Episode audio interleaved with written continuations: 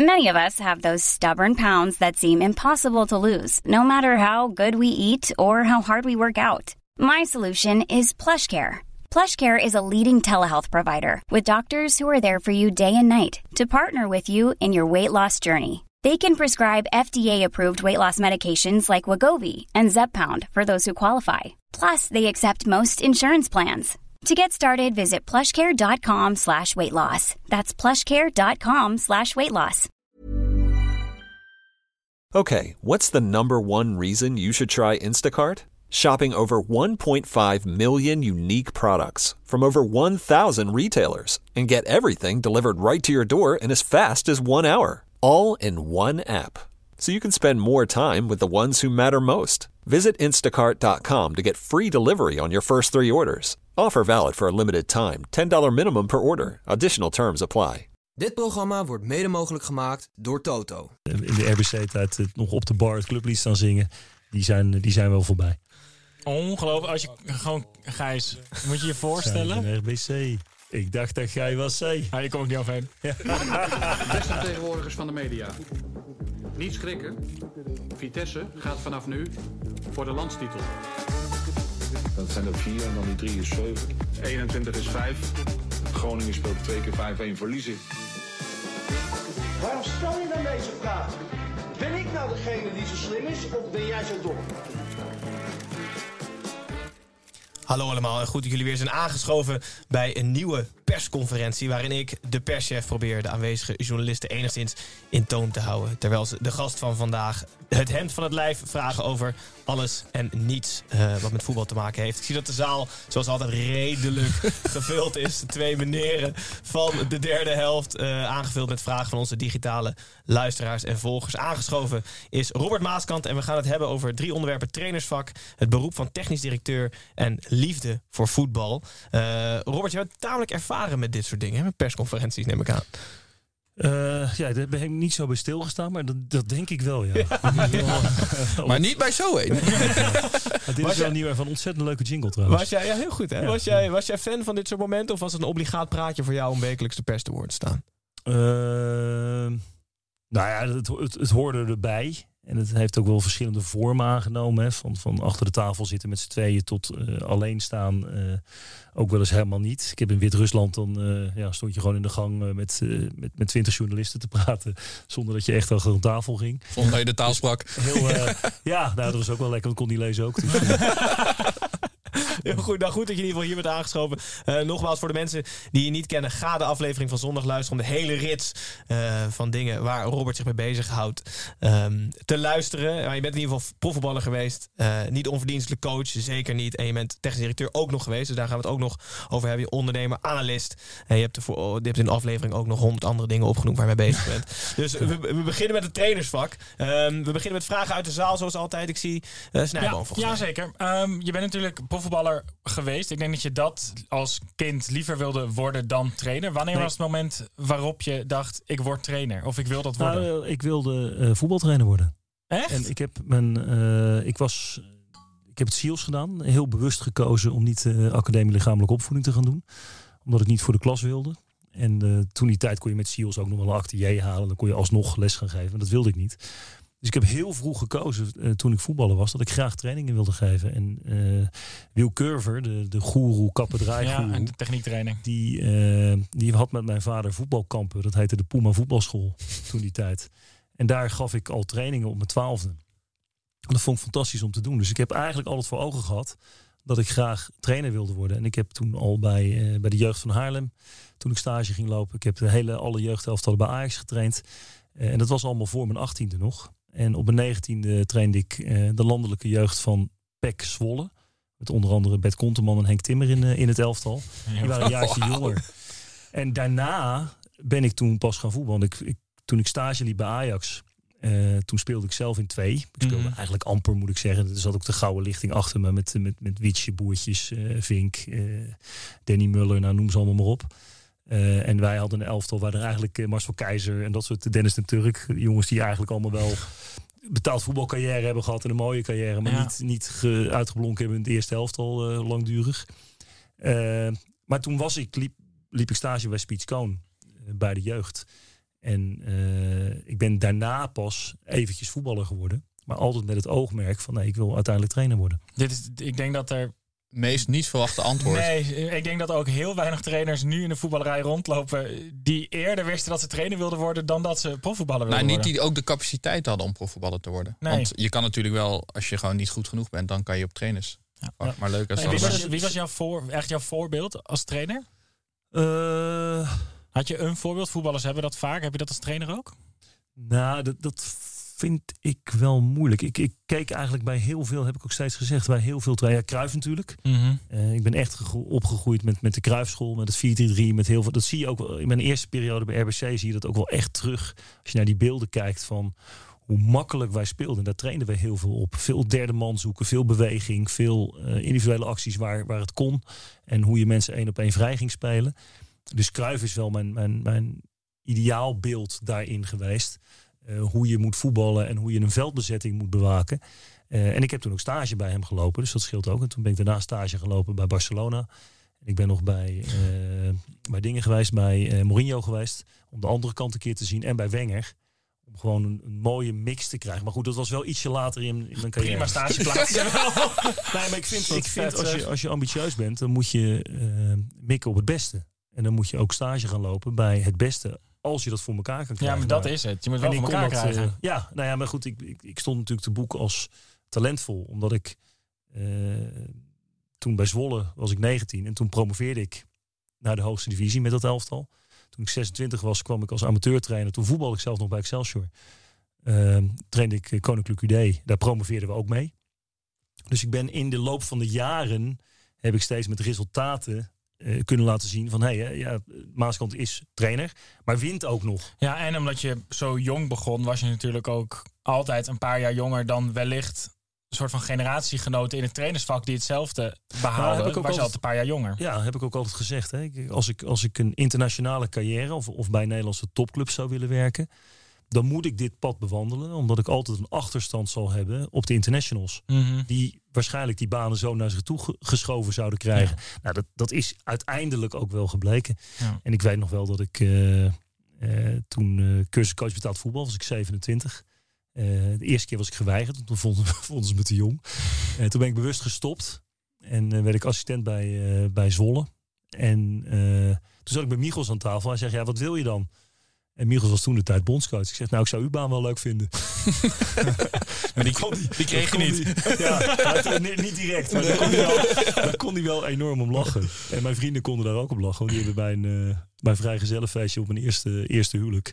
eh, ben ik eh, in een eh, trainingspak Robert Maaskant, uw bondscoach. ben, ik, ben ik door de grachten gegaan en heb ik het Wilhelmus voor het Palladium staan zingen. Wat heerlijk. Wat voor, een, wat voor type trainer ben je? Waar zit je kwaliteit? Is het het, het, het tactische vlak? Is het de groep, eh, de groep lezen? Nou, waar ik, waar ik denk als trainer, waar ik, waar ik heel goed in was, want ik ben natuurlijk geen trainer meer nu, eh, is het omgaan met spelers. Er tussen de groep instaan, maar wel alle duidelijkheid verschaffen dat ik duidelijk de baas was. Eh, en ik was sterk in, in het lezen van wedstrijden. Dus, dus het analyseren van wedstrijden, het kijken naar waar kan je een tegenstander pijn doen en dat aanvallend ook neerzetten. Kijk, verdedigend is altijd heel makkelijk. Een, een, eh, een schilderij afbreken is heel makkelijk. Weet je, je zet- een paar krassen er doorheen en je, en je scheurt het kapot en is klaar. Maar schilderij maken is veel moeilijker. En ik denk dat ik daar goed in was. En, en de creativiteit om naar voetbal te kijken, naar mogelijkheden. Eh, nou, vandaag nog had ik met mijn vader, die, die ook trainer geweest is, een mooie discussie in de auto. Hij, eh, we hadden het over, vroeger leerde je gewoon naar voren toe voetballen. En dat zie je nu tegenwoordig veel minder. Als ik de wedstrijden kijk in de eredivisie, hoe vaak er een kans ligt om vooruit te spelen en dat niet gebeurt, daar kan ik me aan ergeren. En daar was ik heel sterk in als coach. Door die beelden te laten zien en dat ook trainbaar te maken. Waar was je minder in? Eh, structuur. En dat vond ik ook niet leuk, papierwerk, zeg Mhm. maar. Dus als je laptoptrainers hebt. Dus wat ik altijd deed, eh, ik zocht een assistent die dat heel goed kon. Eh, dus Ja. Raymond Libres is bijvoorbeeld regelmatig met mij meegeweest. Eh, want Raymond is, was fantastisch in de. Was los van dat hij zelf ook hoog gevoetbald had. Mhm. in de Ja, maar jij wilde ook gewoon in die groep staan en Ja. dat people management pakken. Ja, dus ik zocht altijd een assistent en, die complementair was. En iets anders kon dan ik. En eh, je hebt met eh, ik, eh, Virgil van Dijk gewerkt, Kostic, Goudelje. Eh, Begin van een rijtje. Wat is voor jou misschien een beetje de verrassende... De, de beste speler waar je mee gewerkt hebt... waarvan mensen dat misschien niet in eerste instantie zouden verwachten? Poeh. Ja, Kostic was voor mij niet, niet een ja, wel een verrassing dat hij zo ver is gekomen. Ja. Wel die bijna linksback speelt tegenwoordig bij Juventus in, in de tactische Ja. opstelling.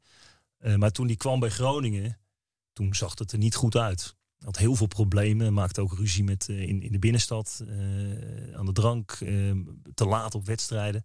Vond iedereen overigens binnen Groningen. Want het is nu wel mooi dat daar eh, een beetje mooi weer gespeeld wordt. Hè? Want nu, Mhm. nu roept iedereen... Het duurde ook best wel lang wij voordat hij echt doorbrak. Wij zagen het allemaal. Nou, ik heb mijn staf met Erwin van der Looy en Dick Lukien waren toen mijn assistenten. Die dachten daar precies hetzelfde over. En we hebben echt wel zijn talent gezien. Want hij was van, waanzinnig snel, geweldig schot. Ja. Maar Kostic kwam binnen met, eh, met de hoofdprijs van... ik heb een contract getekend bij Groningen. Dus ja, van ik ben er. het is voor Ja. mij nu klaar. Ja. En daar gedroeg hij zich naar. Ja, en die heeft zich na een jaar is die zich pas gaan herstellen. Ja. Eh Damien de Zeel, heel vroeg laten debuteren. Eh, degene die het niet gemaakt heeft, Sivkovic. Daar hadden we ook hoge verwachtingen. Ja. Dat was toevallig ook bij Groningen. Ehm, ja, het, het is gek, want je, je kijkt naar zo'n rijtje. Ugo Yildirim bijvoorbeeld. Ook laten debuteren bij Go Eagles. Ongelooflijk. En, ja. eh, dat is natuurlijk ook een jongen die, die ja, zou die Nederlands zelf al halen terwijl je bij Go Eagles speelt. Ja, dat weet je op dat moment niet. Maar je ziet die bijzonderheid, dat is misschien ook wel een kwaliteit, de bijzonderheid van zijn voorzet. Ja. eh, en de manier hoe die in, in, in het voetballeven staat. Kan bijna nu Een niet meer, hè? Zo'n echte specialist. Er is bijna geen ruimte meer voor in het voetbal. Het gaat, eh, Nee, het gaat Je snel. moet alles Ik beheersen. ben nog even benieuwd naar het, het trainen in het buitenland. Ja. Hoe groot is het verschil met het trainen in Nederland? Want, Groot. En waar zit het hem in? Eh, nou, het, het blijft voetbal natuurlijk. Dus Maar wat was bijvoorbeeld, je, je komt in Polen en op dag twee of dag drie realiseer je opeens, oh dit gaat hier heel anders dan in Nederland. Nou, wat me altijd bijgebleven is, en dat, dat was het niet eens zelf, de DQ Jalins, eh, die we daar eh, naartoe hadden gehaald. Er worden komen een partij namen worden hier naar boven gehaald. Eh, ja, ja, als je helemaal twintig jaar gewerkt hebt in de bijzonderheid, dan heb je wel eens met wat spelers te Ja. maken gehad. Eh, maar die zijn na een wedstrijd uit bij eh, Legia Warschau, wat, wat de grote vijand was. Eh, we kregen een rode kaart en een onterechte strafschop tegen. We verloren met 1-0. En die zeiden, ja, kan een keer gebeuren. Nou jongen, die werd, die werd afgemaakt. Kan- Niet te- Niet te geloven. Nou, maar Ja? echt, echt tot aan supporters toe die gewoon het stadion opstonden. Terwijl onze eigen supporters, hè. Nou, dat, dat, dat zijn opmerkingen die kunnen in het buitenland niet. Verliezen, dat, dat zit er gewoon niet in. En qua werkwijze, ja, wat er anders is in het buitenland. Kijk, je wordt gehaald, als je in het buitenland werkt, word je gehaald voor wie jij bent. Dus qua werkwijze maakt dat niet zo heel veel uit. Ik spreek mijn talen redelijk goed. Ik, eh, ik sprak redelijk snel voetbalpols. Dus ik kon me kenbaar maken. Eh, Russisch, eh, idem dito. Dat is niet zo'n hele moeilijke taal om te leren. En is op zich best wel handig nu tegenwoordig. Je weet maar nooit. Eh, en ja, in Amerika was het natuurlijk weer anders. In Amerika, wat ik mooi, mooi in Amerika vond, is die, die sportcultuur. Van, van, daar kon je na de voorbereiding nog tegen spelers zeggen... we, we ontbinden jouw contract. Het gaat niet door. En dan zaten ze in het kantoor en dan zeiden ze... nou, dankjewel voor deze tijd. Dankjewel dat je me, aan mij hebt willen werken. En eh, ik hoop ooit nog een keer terug te kunnen komen als ik me verbeterd heb. Maar zij zijn ook gewend dat Echt ze gewoon ergens op een maandag opeens horen, ja, eh, we hebben je gereld met iemand Ja, eh, die maar gewoon ook dat- dat, deden we- dat deden we ook. Ja. En dan heb je je kartonnen doosje met je spulletjes en je plantje Ja. en je fotootje. En dan loop je het kantoor, loop je het kantoor uit. Ja. Ja, je, kleed, ja, je kleed ook leegmaken. De Ja. perschef wil door naar het Ja. volgende onderwerp. Technisch directeur. Behalve trainer ben je ook nog technisch directeur geweest. Vragen vanuit de zaal. Ja, wat is eigenlijk de, de raarste onderhandeling waarmee je, waarbij je betrokken bent geweest? Eigenlijk is eigenlijk die van mezelf. ja. En dat was niet zo sterk. Ja, dat was gedeeltelijk technisch directeur. En eh, nou ja, weet je, ik, oh, ik heb natuurlijk onderhandelingen meegemaakt in Wit-Rusland. Met eh, meneer Cheech, die inmiddels eh, door Lukashenko in de bias is gegooid. En dat was een hele dikke, dik, echt zo'n dikke rust die je je moet voorstellen. In Hotel Europa, die wat volledig vol hangt met camera's, dat je opgenomen wordt en eh, afgeluisterd. En eh, ja, die zat dan eh, echt een beetje dik te doen. En die deed alleen maar dit op een gegeven moment, zo'n handgebaartje. En toen dacht ik van, nou, ik word of, of nu afgevoerd, of hij is akkoord. De gekste onderhandeling die ik gehad heb, was bij, eh, bij NAC. Als trainer. Eh, ik had daar al drie jaar gewerkt en ik heb toen nog drie jaar bijgetekend. Vlak voordat ik naar Wiesla ging overigens. En eh, ik kreeg daar een clausule in mijn contract dat een aantal percentage wedstrijden moest een avondje nak eh, zijn. Dus men moest het gevoel hebben dat er een avondje nak was. En wat houdt dan een avondje nak in?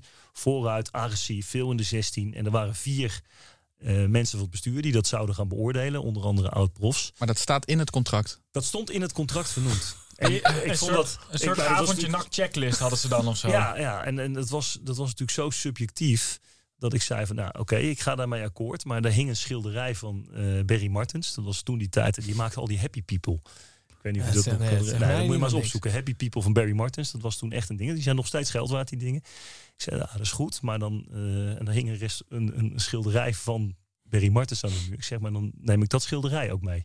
Nu, in de onderhandelingen. Zo Dus kan ik er nog iets bij halen. Het was, En de tafel. ging over 3,5 ton volgens mij eh, per jaar. En dan bonussen. Nou, dat hadden we allemaal dan een beetje uitgeonderhandeld. En dan zei ik van, maar goed, als die clausule erin komt, neem ik die. Dus ik ging onder mijn arm weg met dat schilderij.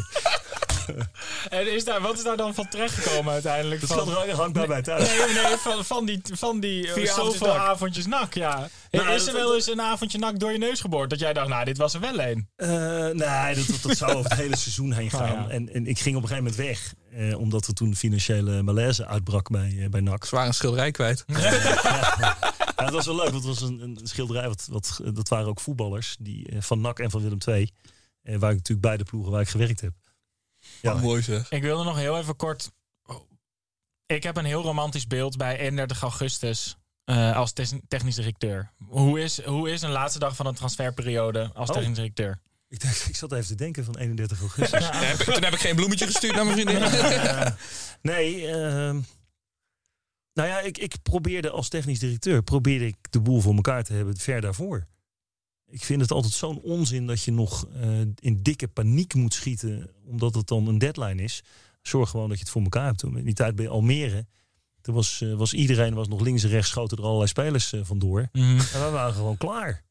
We zeiden van, nou, dit is het, we laten niemand meer gaan. Er komt niemand meer bij. Dit is de groep trainer die jij hebt. En dan heb je rust. Ja, ik heb het natuurlijk wel meegemaakt dat je, dat je ook wel tot 12 uur, eh 12 uur s'avonds op een kantoortje zit met drie, vier man. Een beetje zo de setting zoals wij hier nu zitten met z'n vieren. En eh, ja, dan zit je te wachten op dat ene telefoontje. En dan ben je aan het schaken. Eh, ik vind hem eigenlijk het meest vergelijkbaar is als je kijkt naar de films over de draft in Ja, Amerika. ja, ja, ja. Ja. De draft in Amerika, die, die, dat is dan op een groot podium in een groot theater. En ik weet nog dat wij de draft deden. En dan ga je naar, eerst naar wedstrijden toe kijken. Dat was allemaal in Florida. En Greg Burhalter zat in de zaal met een telefoon. Hè, daadwerkelijk zo'n rode telefoon waar je dan mee kan bellen. en ik zat naar videobeelden te kijken van spelers ondertussen. Om, om je, je, je first, second en third pick te kijken. Eh, en dan moet je ook nog eens een keertje gaan, gaan onderhandelen tegelijkertijd. Hè? Want je kan dus dan ook nog spelers traden. Ja, ja, ja. En dat is een openbaar proces. Dus als je nou echt een keer wil genieten van een, van een deadline day, als het ware, Mhm. dan is dat wel een heel leuk proces om naar te kijken. Een laatste vraag over het onderwerp van een, een van onze volgers, Thijs Kai. Ehm, die wil weten of er nog een klus is binnen de voetballerij die op jouw verlanglijst staat. Of ben je er helemaal uit? Oh nee, eh, nee, ik heb zeker geen afkeer van de voetballerij. Eh, ik geloof, mm, als ik, als ik heel eerlijk ben, als ik trainer zou worden nog, stel dat dat aangeboden zou worden, dan zou ik dat als ondernemer doen eh, om geld te verdienen. Hmm. Of het moet een prachtig avontuur zijn voor mij en mijn gezin. Eh, dat als mijn kinderen daar echt rijker van kunnen worden, bedoel ik niet rijker Gewoon financieel, maar of zo dan. gewoon. ja, ja, Os lijkt me een geweldige binnenstad. Word je wel hard van. Eh, ik ben trouwens er nog nooit geweest. Dat is. Ze kunnen bellen. Eh, maar je hebt de deur nee. niet helemaal dichtgegooid naar het trainersvak. dus. Nee, nou jawel, dat heb ik eigenlijk wel gedaan. Maar weet je, je weet, dat- ik werd eh, nou, vorige week werd ik nog gebeld door voor een club in Egypte en nog eentje in Qatar. Eh, ja, weet je, ik zeg overal ja tegen. En dan zie ik wel hoe het loopt. En dan eh Het is, komt... het is niet een soort belmeniet-register voor voetbaltrainers. Ja, was het er maar. Ja. Nee, dat, is er helaas niet. Eh, maar ik zou nog wel, zeker wel, wat ik nog wel ambieer, wat ik leuk zou vinden, is nog steeds een technisch directeurschap bij eh, welke club dan ook. Maar het bouwen van een elftal en, en de rust hebben om dat te doen en je trainer te ondersteunen in de ontwikkeling van een, van een club, dat zou ik nog wel heel erg leuk vinden. Duidelijk. Laatste onderwerp, kort nog, Heel voor kort. de journalisten in de zaal. Voetballiefde. Liefde voor de... Ik, eigenlijk, eigenlijk maar één vraag. Mag ook meteen. Wie was jij vroeger op het schoolplein? Johan Neeskens. Oh. Penalties door het midden. Hard, gewoon Ja. keihard schieten. Heel duidelijk. Kort maar krachtig. Johan. Neeskens. Ja. Sluiten we deze persconferentie af. Dank jullie wel. Tot slot nog één vraag. eh, bij wie we elke persconferentie afsluiten. Wat is jouw ideale derde helft? Dus je hebt perfect, laten we zeggen, een perfecte deadline day gehad. Wat ga je doen? Ik ga eh, lekker naar huis toe. En ik ga heerlijk uit, gezellig uit eten met mijn vrouw. En als mijn kinderen, eh, als het vroeg genoeg is, dan gaan we lekker met z'n viertjes uit eten. De hond mee. en, eh, Niet onbelangrijk. Nou, ik, toen wij kampioen werden met, met Wiesla, mochten we niet gehuldigd worden. Want dat gebeurde tegen Cracovia, de grote vijand. En toen zijn we s'avonds met een groepje zijn we, zijn we lekker uit eten gegaan. En gewoon gezellig, heel relaxed gaan hangen. En de, de tijden van, eh, van woeste stad in. En heb ik allemaal, allemaal gedaan, eerlijk is eerlijk. Eh, en op zijn kop staan en tot eh, eh, in de RBC-tijd nog op de bar het clublied staan zingen. Die zijn, die zijn wel voorbij. Heel de Ongelooflijk. wereld mag het gewoon- Gijs, horen. moet je je Ik zei voorstellen? voor RBC. Ik dacht dat jij was C. Ja, je ook niet. Schreeuw. Maar kampioen worden en dan uit eten gaan... Dat moet het allerlekkerste uit eten Ja. gaan ooit zijn, toch? Zeker. Goed jongens, we sluiten de persconferentie af. Dankjewel journalisten, dankjewel Robert. Hele mooie verhalen. Dankjewel kijkers, luisteraars. Hopelijk tot de volgende. Eh, die is al aan, op, op, Snel op weer. korte Ja, termijn. Is er zeker. weer. Dus abonneer nog even op, YouTube, op ons YouTube kanaal en blijf ons volgen. Dan zien we jullie eh, de volgende keer.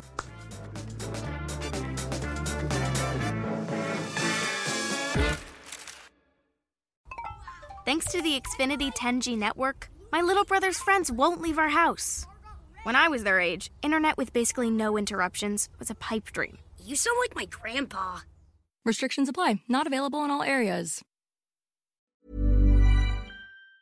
Hi, I'm Daniel, founder of Pretty Litter. Did you know cats tend to hide symptoms of sickness and pain? I learned this the hard way after losing my cat, Gingy. So I created Pretty Litter, a health monitoring litter that helps detect early signs of illness by changing colors, saving you money and potentially your cat's life. Pretty Litter is veterinarian developed, and it's the easiest way to keep tabs on your fur baby's health right at home. Go to prettylitter.com and use code ACAST for 20% off your first order and a free cat toy. Terms and conditions apply. See site for details.